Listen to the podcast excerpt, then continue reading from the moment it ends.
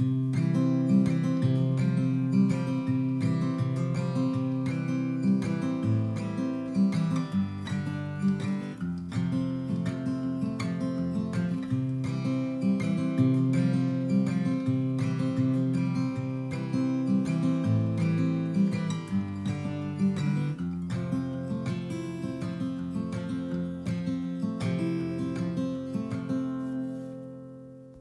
everyone, and welcome to Hear Here, my audiobook podcast. I'm Dan Masterton, and I'm reading to you from my second fiction story, Abundance, Not Scarcity.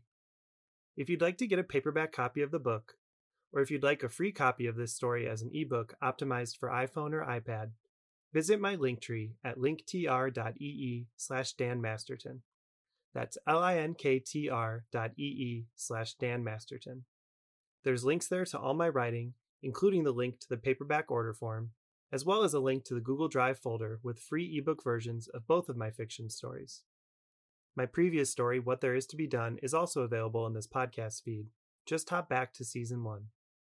I'd love to hear your thoughts and feedback about these stories. Find me on Twitter at thisladdan or email me at dmastert at alumni.nd.edu. Thanks for tuning in. I hope you enjoyed this chapter and stick around at the end for a bonus reflection. May we all identify and come to understand God's ongoing invitations for us. Cheers.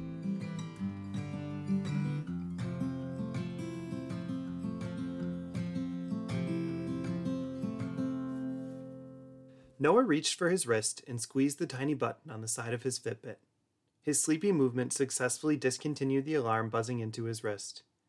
For a moment, Noah didn't grasp where he was or what was going on. A glance to his nightstand and the strange old alarm clock that shone with the red digital numbers 301 reminded him he wasn't in his own bed at home. Noah clicked on the lamp. The small dimensions, plain furniture, and sparse decor, just a few pieces of sacred art and a small crucifix, brought Noah all the way back to reality.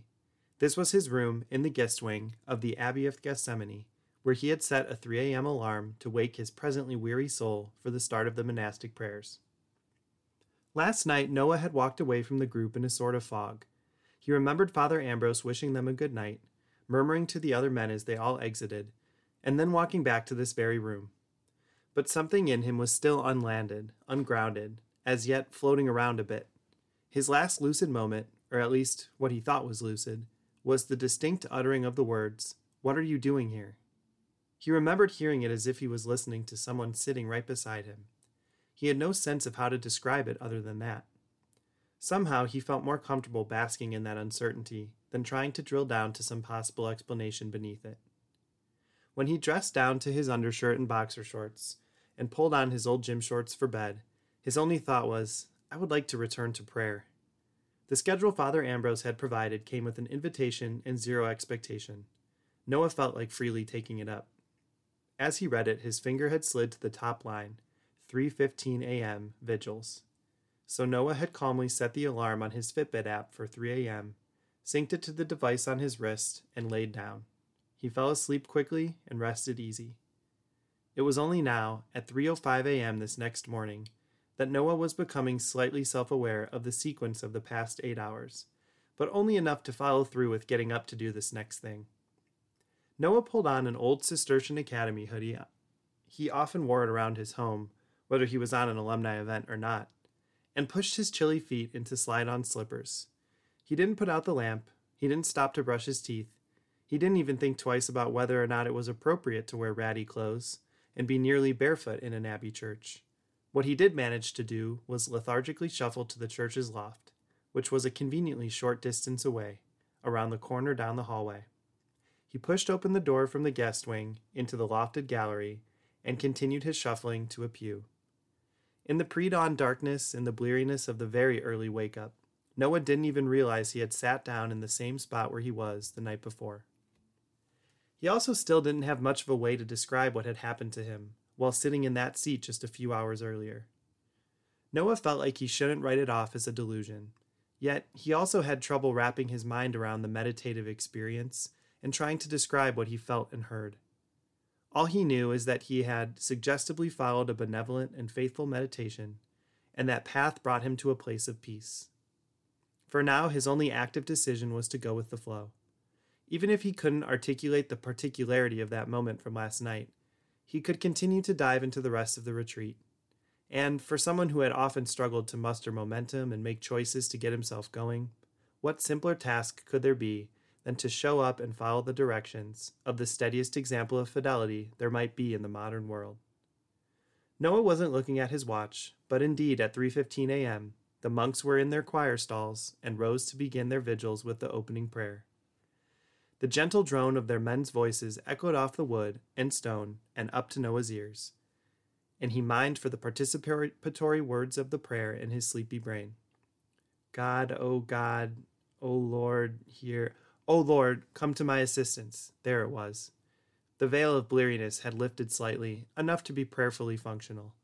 Noah squinted down at the psalter beside him and flipped to the pages for this morning's Psalms.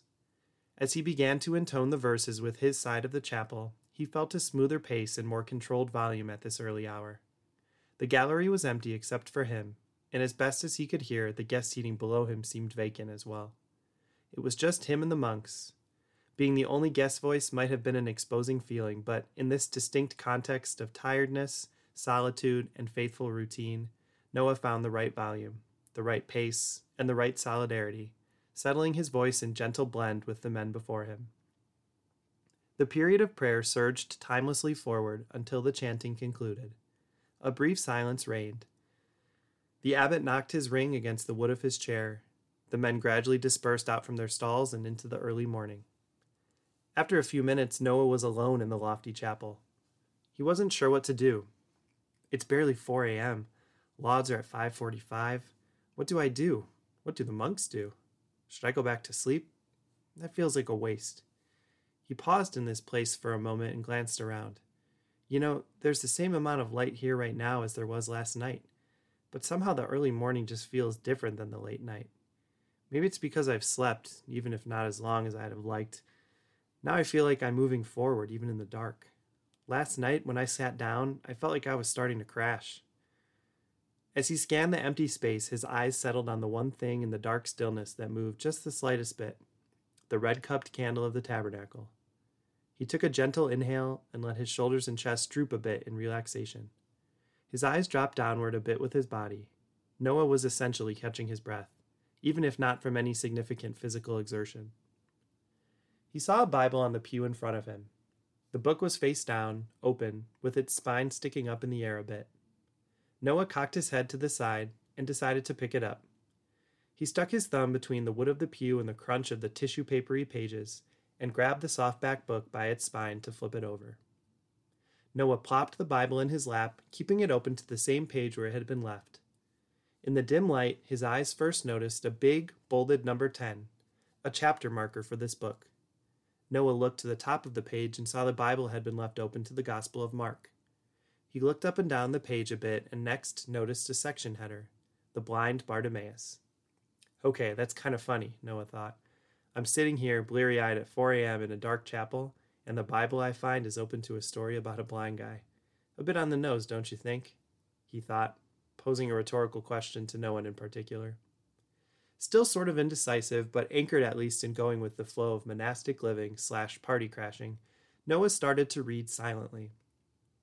They came to Jericho, and as he was leaving Jericho with his disciples and a sizable crowd, Noah stopped. Again he was chuckling with no audience. A crowd? Here I am, a crowd of one. He imagined what it would sound like if he had laughed out loud in an empty, reverberant church. Hmm, imagine, Noah thought. Father C was big on that. I mean, it was just one unit in that class, but he really seemed to love challenging us to imagine. He enjoyed when we'd see the story from the inside. Noah recalled doing imaginative immersion with Scripture in that theology class with his old form master.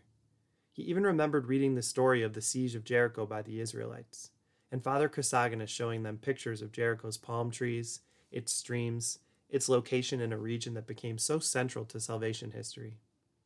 In his mind, the browns of the stone walls and the church wood brightened a bit and became sandy. Noah shuffled his feet and legs to reset his posture and the friction of his body's movements resounded gently through the quiet air. Noah's imagination latched on the echoes in the chapel and translated them to the patter of footsteps.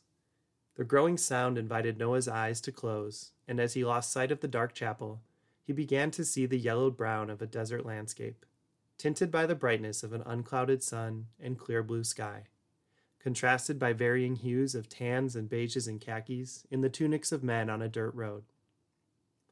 Noah looked down the road and saw various groups of people scattered along the roadside, in twos and threes and larger clumps. Some had their backs to the road as they conversed or conducted bits of commerce, while others were watching the foot traffic with their eyes fixed on an approaching group. Noah followed their stares down the way to a contingent that was drawing nearer. There was a man walking at the front with a few people at either side of him who seemed to be jockeying for his attention.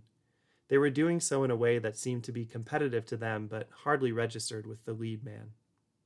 Just behind them were another dozen or so people who were mostly quiet, murmuring among themselves and seemingly ready to bend their ears toward this man in the front.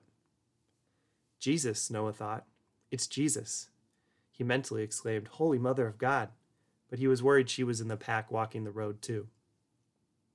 Somehow Noah stood his ground feet planted on the shifting dirt beside the trodden path and looking on. He scanned the roadside between Jesus and himself. It seemed the buzz of Jesus' approach was circulating through the various huddled groups, and while some people blew it off, many folks were drifting closer to the roadside to take a peek. Noah noticed one place where there was an abrupt break in the swelling crowds. Between two raucous, gawking groups, there was a gap and a man sitting on the ground. He made no effort to stand up or reposition himself or do much of anything. The man simply glanced around with a relatively plain, vacant stare. Is he blind? Noah wondered. Does he know what's happening right in front of him? Maybe his hearing is sharp enough that he'll overhear some chatter around him. But would he even know who Jesus of Nazareth is? Would he realize the magnitude of this close encounter? The group of men nearest to the seated blind man must have had their fill of people watching and decided to head on their way. As they crossed in front of Noah to turn and head in a direction perpendicular to the road, they were chatting about this Jesus who was walking toward them. The body language of those departing men suggested they found Jesus unimpressive, but the blind man overheard their comments and perked up. He must have heard something. Maybe he heard them say the name Jesus, and he knew who they were talking about, Noah thought. And then Noah remembered the last words he had read, the heading and first verse of the Bible he had snagged from the pew. That's Bartimaeus, Noah realized. Noah's eyes widened. Jesus and the disciples were getting closer. A crowd behind them was keeping pace like they had been tethered to the teacher, or like they were coming past the rope line behind the final group on the 18th hole at a golf tournament. As Jesus' group neared the spot where the blind man sat, Bartimaeus called out, abruptly but not rudely. Jesus, son of David, have pity on me. Noah was watching in disbelief. He literally couldn't believe his ears. He was standing in Jericho, across from Bartimaeus, hearing his words in the gospel. Some people around Bartimaeus on the roadside tried to shush him. Noah couldn't tell for sure, but he thought maybe a few of the disciples were part of that backlash against the man, too. Amid the commotion, a man beside Noah spoke up. Do you believe this guy? he asked Noah. Could you imagine being a guy like that and having the gall to say something like that to someone like him? The man continued asking Noah. Noah was too dumbfounded to really respond to that man. He was locked into the scene just down the way. Noah just nodded ever so slightly without looking aside, hoping that would satisfy his involuntary interlocutor, and yet leave his questions unanswered. Noah was trying to figure out the situation. Did Jesus not hear him because it was too loud? Did Bartimaeus not shout loudly and clearly enough? Or did Jesus really ignore a poor blind man? Noah was wondering. Or did he hear him and move forward because maybe he wanted to hear him again? Was Jesus leaving more space for Bartimaeus to speak and be heard? Noah saw Bartimaeus falter a bit. The resolve in his previously upright posture dissipated slightly. But the blind man, even now slumping a bit, lifted his chin and called out again, more calmly, almost indifferently, Son of David, have pity on me. Jesus had passed the place where Bartimaeus was sitting, which meant Jesus had also passed the peak of the hubbub along the road. This time Jesus stopped in his tracks. He had gotten pretty close to where Noah was standing, and Noah was curious to hear Jesus' voice. But Jesus didn't speak. He turned a quarter turn to face his disciples and gestured toward the man with a gentle raise of the thumb and a tilt of the head at his neck. The disciples didn't seem thrilled, but they understood. Two of the men following Jesus broke off from the pack on the road and returned to where Bartimaeus, still seated along the road, was waiting. As they approached, one of them flatly addressed the blind man. He said, Take courage, get up, he is calling you. Bartimaeus' posture straightened, and calm surprise flowed through his face. He started to shuffle his limbs to get himself standing, but he wasn't moving smoothly and quickly enough for the disciples. The two men crouched down and grabbed hold of Bartimaeus' arms at his biceps. With less gingerness than Noah would have liked to see, the disciples pulled him up in a way that more closely resembled club bouncers than bedside nurses. However, once Bartimaeus was on his feet, he was led slightly more gently by these disciples. The three of them slowly approached where Jesus was standing, waiting, facing a direction that left Noah staring at the facial profile of the Son of Man. As Noah watched Bartimaeus and his helpers close the distance, the words of the disciples rang through Noah's mind Take courage, get up, he is calling you. In the few times Noah could remember hearing this story and thinking about it a little, these words always felt hopeful, encouraging, inspiring. Yet watching and hearing the story in this way revealed something much different. Here were two men who had the great standing of being disciples of an increasingly famous and sought after teacher, who walked with the perception of privilege and respect, and some derision from many of those around them. Even if Jesus encouraged more simplicity and some remained deeply skeptical of their movement. When these men approached Bartimaeus, a disabled, needy, desperate man, they spoke potentially inspiring words with little affect, sounding coldly instructive, as if they were merely logistical directions they gave to check a box. Noah felt privilege in this moment. Privilege that none of his personal characteristics, traits, or background created a context for him to hear those words of Christ the way Bartimaeus or modern people on the margins might have heard them. He felt pangs of indictment as he acknowledged this, but it was all part of remaining immersed in the scene. Especially because, just then, the man beside Noah at the roadside spoke again, saying, They're talking to you, you know. Before, Noah felt like he was just brushing off a shallow comment from a plucky bystander. This time, the man was addressing Noah personally. For a second, Noah wondered if he had missed something along the roadside crowds near him, but he could tell there weren't many others gathered closely to where he stood. Then Noah realized he's talking about the disciples, I think. What do you mean they're talking to me? They were speaking to Bartimaeus as they walked over to him. Noah gave it another moment's thought, taking a beat. Nah, he concluded. Noah looked a bit to his side with a raised brow and a dismissive look for that man. In doing so, he glimpsed the man's profile momentarily. Something felt familiar about the guy, but Noah didn't pay it much heed, for the episode still unfolding before him was coming to a head. Bartimaeus and the disciples had reached Jesus. The two disciples loosened their grip on Bartimaeus' arms, such that they were now just keeping him balanced rather than helping him along. The blind man now stood before the one he had called Son of David. In this moment, Noah felt hyper focused. He didn't move closer to Jesus and Bartimaeus, but his attention was totally locked in. Remembering the story loosely but clearly enough, Noah knew what came next. Jesus is going to ask him a question, and Bartimaeus is going to answer him. Jesus is going to ask him what he wants Jesus to do for him, and he's going to have a response. Holy shit, Noah thought.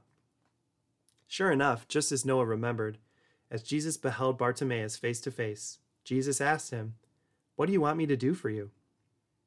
Noah heard Jesus as clear as day. It was almost as if Jesus had been bugged and Noah was wearing an earpiece. Even though Jesus was 50 yards away, Noah took in his question as clearly as if Jesus had spoken it to him face to face. Again, the man beside Noah spoke up Noah, he is speaking to you. This time, the man's tone made him sound like a teacher who had caught one of his students spacing out and sought to firmly but warmly bring that student back to reality. Noah didn't get it because he was paying close attention to the interaction happening right in front of him. He thought he was doing everything he should do to soak in this encounter. Yet the man, who first sounded like a critic and then a kind acquaintance, now had a sound that penetrated through to Noah like that of a beloved teacher. Three short utterances, especially with all the hubbub around him and the excitement of watching this event, were not enough to know the voice for sure, but Noah didn't feel like he could dismiss that sound anymore. Noah curled his lips a bit in doubt and curiosity, and then turned toward the man. This put his back to Jesus. As Noah looked beside him, there was no man there, at least not any more. There was no one anywhere close by. Noah didn't even notice the roadside crowd anymore. He thought it was weird, but he now felt he wasn't alone despite the fact that the crowd he had been among was no longer there. Noah turned back toward the road to watch again, and what he saw next astounded him. He was now face to face with Jesus. In a moment packed with overwhelming profundity, held stable by a somehow unshaken calm, Noah beheld Jesus. He knew from the events he had been watching that this must be Christ, but he didn't see Jesus' face or bodily features with any distinctness. Nonetheless, he felt, he knew, he was standing face to face with the person of Christ. Then he remembered his reaction when Bartimaeus was looking Jesus in the eye, despite his own blindness. Jesus is going to ask him a question, and Bartimaeus is going to answer him. Jesus is going to ask him what he wants Jesus to do for him, and Bartimaeus is going to have a response. Holy shit, Noah thought all over again now standing where Bartimaeus stood. In that holy shit moment, Noah had a flash of the open ends of his life. It was like a car stuck in neutral despite having a working engine and transmission, or else as if he were driving a car coasting unencumbered on cruise control on a highway with no traffic jams or construction obstacles. Noah thought of his girlfriend of over a year, Joan, and where that was or wasn't going. He thought about growing up in Ohio and doing college in Chicago and where he ought to go next, if anywhere else. He remembered studying politics and squeezing in service outings and being inspired by the ideals of nonviolence and peaceful processes. He remembered, too, the lukewarm acceptance of being a sociology major and completing a transcript with that unthrilling notation. He thought about his social emotional wellness, sturdy enough but maybe not capable of pursuing or reaching the high points it formerly did. He thought of his spiritual life, his steady habit of going to Mass and trying to bring Joan along, even if he was often a cardboard cutout of himself simply resting obligatorily in the pew each week. He finally thought of his job, his meh feelings about insurance, and his indecision about doubling down to climb the ladder of responsibilities and compensation. He remembered the joy of being deployed generously across the Rio Grande Valley, the feelings of exhaustion and fulfillment of emptying himself and being filled in turn, a constant cycling renewal of love. None of these thoughts were new, none were epiphanic realizations. Rather, the encounter of this moment simply stirred them from various depths and crannies and churned fresh sediment to the tidal surfaces above. Despite the rush and swirl, Noah felt no need to synthesize any of it into a long or detailed answer. In the moment of encounter, these thoughts that bubbled up freshly felt as if they were already and completely known. They came together into a clear, though unspoken presentation, laid before the face of Christ in stillness. Noah drew on this abrupt clarity and began to speak a thesis sentence that would be followed by no body paragraphs, no persuasive arguments, and no anticipated objections from an interlocutor. Noah said, Grant me grace that I may have clarity little spurts of what and oh no, say more, say more, and bro tried to arise behind those eight words. But somehow, those little bubbles of exasperation popped before they reached the surface. Instead, Noah's heart remained at rest, his body relaxed. These self doubts didn't go extinct, but they lacked any binding power. They dissipated before they could impact. Noah stood at rest, peaceful in the wake of eight simple words. Jesus, perhaps smiling in his indistinct corporality, replied to Noah, Go your way, your faith will save you. Again, Noah heard a voice beside him. When he turned to look, he once again saw no one, but the voice continued, O Lord, come to my assistance. It was the echo of the monk's steadfast chant, starting with a single man's voice, intoning the call to prayer. It was 5:45 a.m. Lauds had began. Noah had heard the first words of their dawning prayer bouncing off the resonant walls of the monastery church. You are making haste to help me, Noah thought. I think.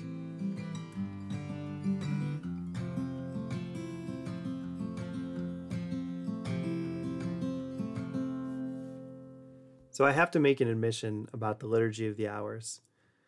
Over the years, I've had some friends who are big fans of the Liturgy of the Hours who pray it regularly and who have even invited me to pray it with them.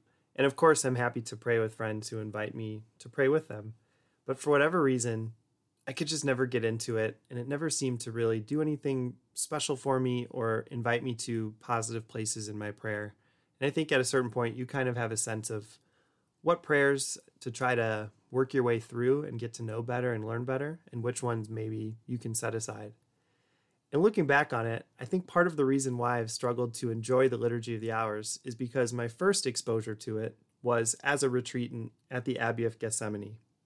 So rather than simply sitting around uh, a chapel or a small room with friends and breviaries, I was in this beautiful, stony, woody, uh, you know, rural, set apart chapel in this solitude and quiet and with these professional prayers, these monks who pray this prayer seven times a day and work their way through the whole of the book of Psalms in every two weeks. And having that experience with those monks and with uh, the people in my choir with whom I was on retreat, I think sort of made me a liturgy of the hours snob and made it so that the only way I can really plug into that discipline is in that setting. So I think it's for uh, the indefinite future is sort of reserved as a pilgrimage uh, liturgy of the hours attitude where I think I can only deeply and fully appreciate it going back to that first experience I had of it that was so special to me.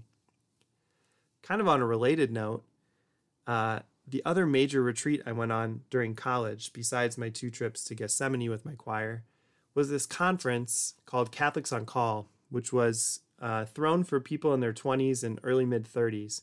And it was meant to draw people from all range of discernment folks who just think they want to be active in the church as volunteers, catechists, what have you, uh, all the way over to people who wanted to be professional ministers in some capacity, and even on to people who are actively discerning religious life or priesthood, including we had a guy who was going to begin his formation right after the conference ended. So it's this really neat spread of folks from all over the country, all kind of around the same age, all with similar vocational questions. We got to hear some great talks, have some great prayer experiences together, and lots of time to socialize and have some great conversations. And I'll never forget the one of the liturgies that we celebrated together. Uh, the gospel was the healing of the blind beggar Bartimaeus from Mark 10.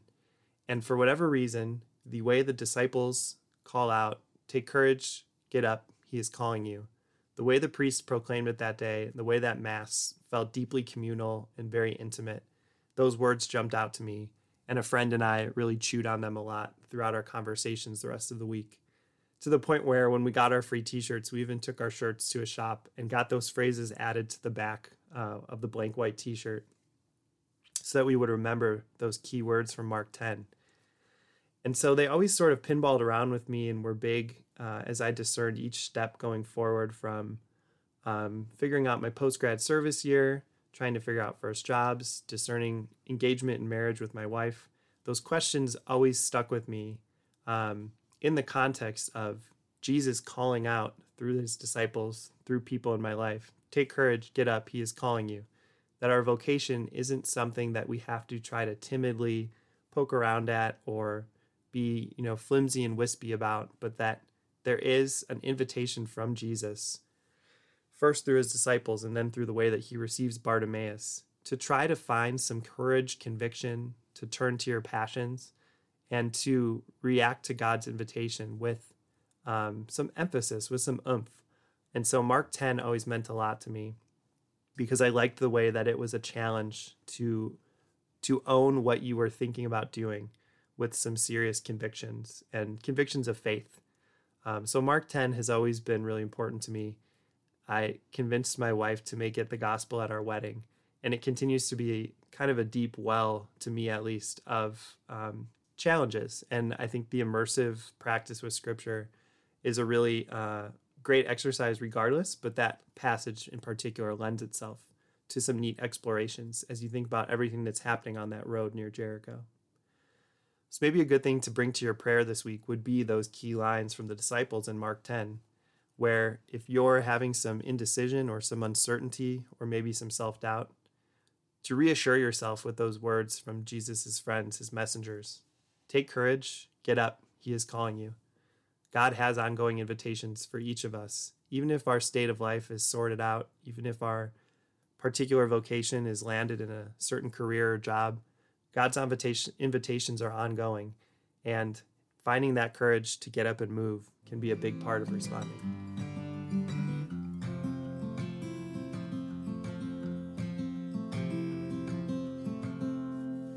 That's all for this episode. Remember, all the links for this book and my other writing is at my link tree, linktr.ee slash Dan Masterton. That's L-I-N-K-T-R dot E-E slash Dan Masterton. Thanks for listening, and I hope your gifts and passions are meeting the needs of the people and world around you.